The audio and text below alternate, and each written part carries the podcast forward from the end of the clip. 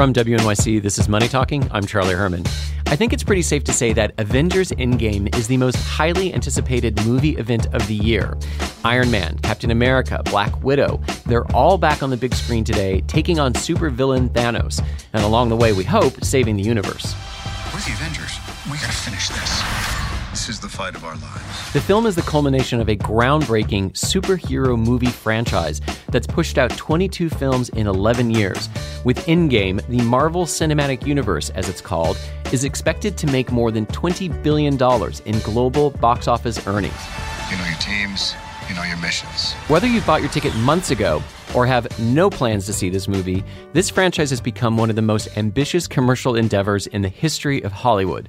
With me now to discuss how Marvel has shaped the movie business is Adam Vary, senior film reporter at BuzzFeed News, and Hunter Harris, associate editor at Vulture, New York Magazine's entertainment website. And Hunter, what does this latest installment, Endgame, say about the industry? I think that this is a huge movie, and we can see how the movie industry in Hollywood is kind of stratified right now. There are a lot of big blockbusters and a lot of small independent movies, and in the middle, there's sort of a lack of mid budget, kind of prestige pictures. But this movie is going to make a lot of money either way. So it's kind of just a game to see how much money it can actually make in its opening weekend. Adam, how do you see this movie changing Hollywood? Well, it already has. I think the thing that this movie is sort of the culmination of is this idea that you can knit together a whole bunch of different franchises into one giant mega franchise, which a bunch of other studios have been trying to recreate with varying degrees of success. It's almost like Marvel Studios translated the model for television into the blockbuster format. What do you mean that they took the model from television? Well, you know, before you would have like, you know, maybe the Lord of the Rings franchise or the Harry Potter franchise, but it was a sort of self contained single franchise and it had a very limited scope as far as the length. This is 22 movies with varying franchises Black Panther, Iron Man, and each of them have their own sort of mini little franchise, but then the Avengers brings it all together in a way that is most reminiscent of shows like Game of Thrones, which is also entering its final season this year. So I think that people are connected to the characters at a level that they wouldn't necessarily normally be for a normal movie franchise.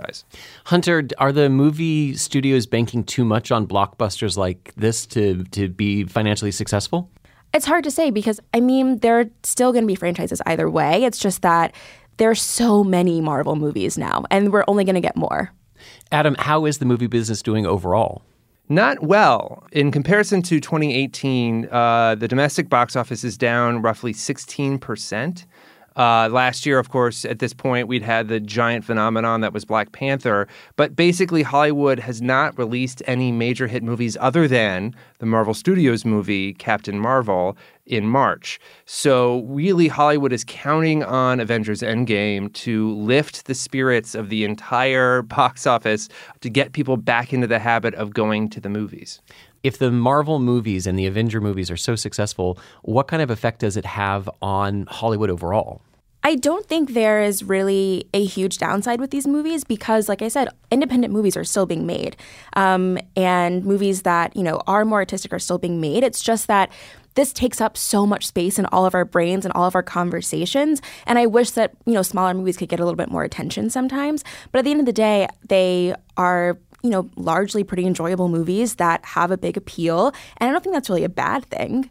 I do think, though, that one of the other consequences of the success of Avengers Endgame is going to be just this sort of bigger is bigger mentality that is continuing to be a trend in Hollywood ever since really the success of the first Avengers movies in, in 2012. So, does that mean that a movie like this can reverse the trend towards streaming at home, uh, where people don't go to the movie theaters, or does it actually encourage that because those mid-tier films are now being made at the Amazon and Netflix in that world?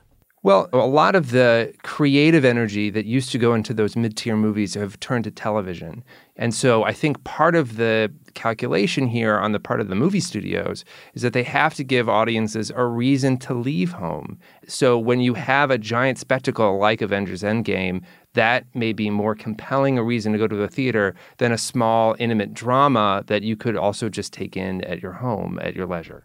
People are not going to go to the movies the same rate that they were even five or 10 years ago. That audience is really not going to come back. And you can see that Disney and other big studios are investing in streaming and investing in how we can package their movies for like an audience at home. Disney with the you know Fox merger is coming out with Disney Plus um, soon, which is like their own streaming platform. They already stream their movies on Netflix right now, so it's really how these movies live on outside of the theater and how we can take them home. So does that mean that the talk of our viewing habits are now fractured and no one comes together to watch anything? Maybe that's not quite true or is it just it just depends on the particular movie that's coming out? I think it is really dependent on the you know product. People are still watching game of thrones. That's a super collective experience. Same with avengers right now. Um, it really does feel dependent on exactly what it is. But you know as adam said earlier their thinking is that bigger is bigger. And so when you have 20 stars, 20 storylines in a movie, then it, of course, people are going to come together and watch it collectively. Adam, what can top this movie with all these stars and this big of a budget?